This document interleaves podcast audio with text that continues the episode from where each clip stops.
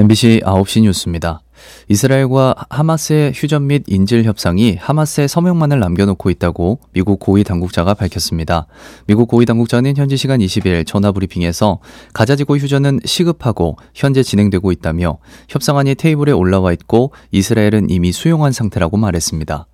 이어 만약 하마스가 취약한 인질들의 석방을 수용한다면 가자지구에선 오늘부터 당장 6주 동안 휴전이 이루어질 것이라며 대상은 병자와 다친 사람, 노약자와 여성이라고 설명했습니다. 러시아 반정부 운동가 알렉세이 나발니의 장례식이 끝난 이후에도 그를 추모하는 사람들의 발길들이 이어지고 있다고 AFP 등 외신이 보도했습니다. AFP 통신은 현지 시간 2일 나발니의 시신이 안장된 러시아 모스크바 동남부 보리섭스코의 공동묘지에 조문객들이 찾아와 꽃과 사진, 십자가 등을 놓고 애도를 표했다고 전했습니다. 현지 매체들은 경찰들이 삼엄한 경비를 펼쳤지만 추모객들을 저지하진 않았다고 보도했습니다. 이낙연 새로운 미래 공동대표가 오늘 예고했던 광주 출마 기자회견을 돌연 연기했습니다. 새로운 미래는 민주 세력과의 결집과 확장을 위해 사전에 긴급히 해야 할 일이 생겼다며 출마 기자회견을 잠정 연기 발표했습니다. 이어 광주 시민 당원과 지지자들께 송구스럽다며 이 대표의 회견은 며칠 안에 이루어질 것이라고 설명했습니다. 구체적인 연기 이유를 밝히진 않았지만 더불어민주당 공천에서 탈락한 비이재명계 현역 의원들의 탈당과 합류 가능성을 염두에 둔 것으로 해석됩니다.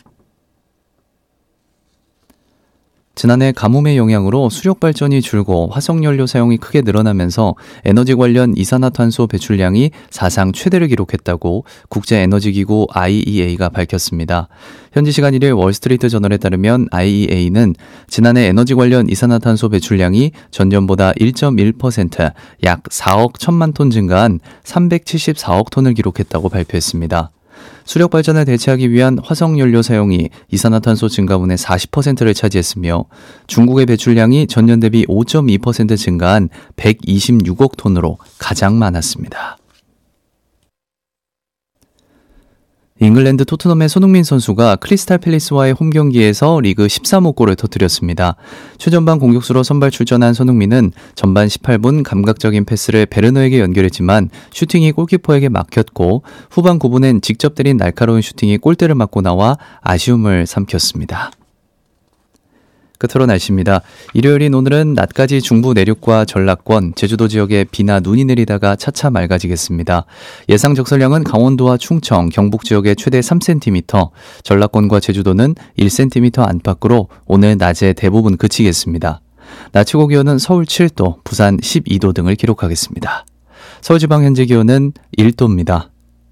MBC 9시 뉴스를 마칩니다.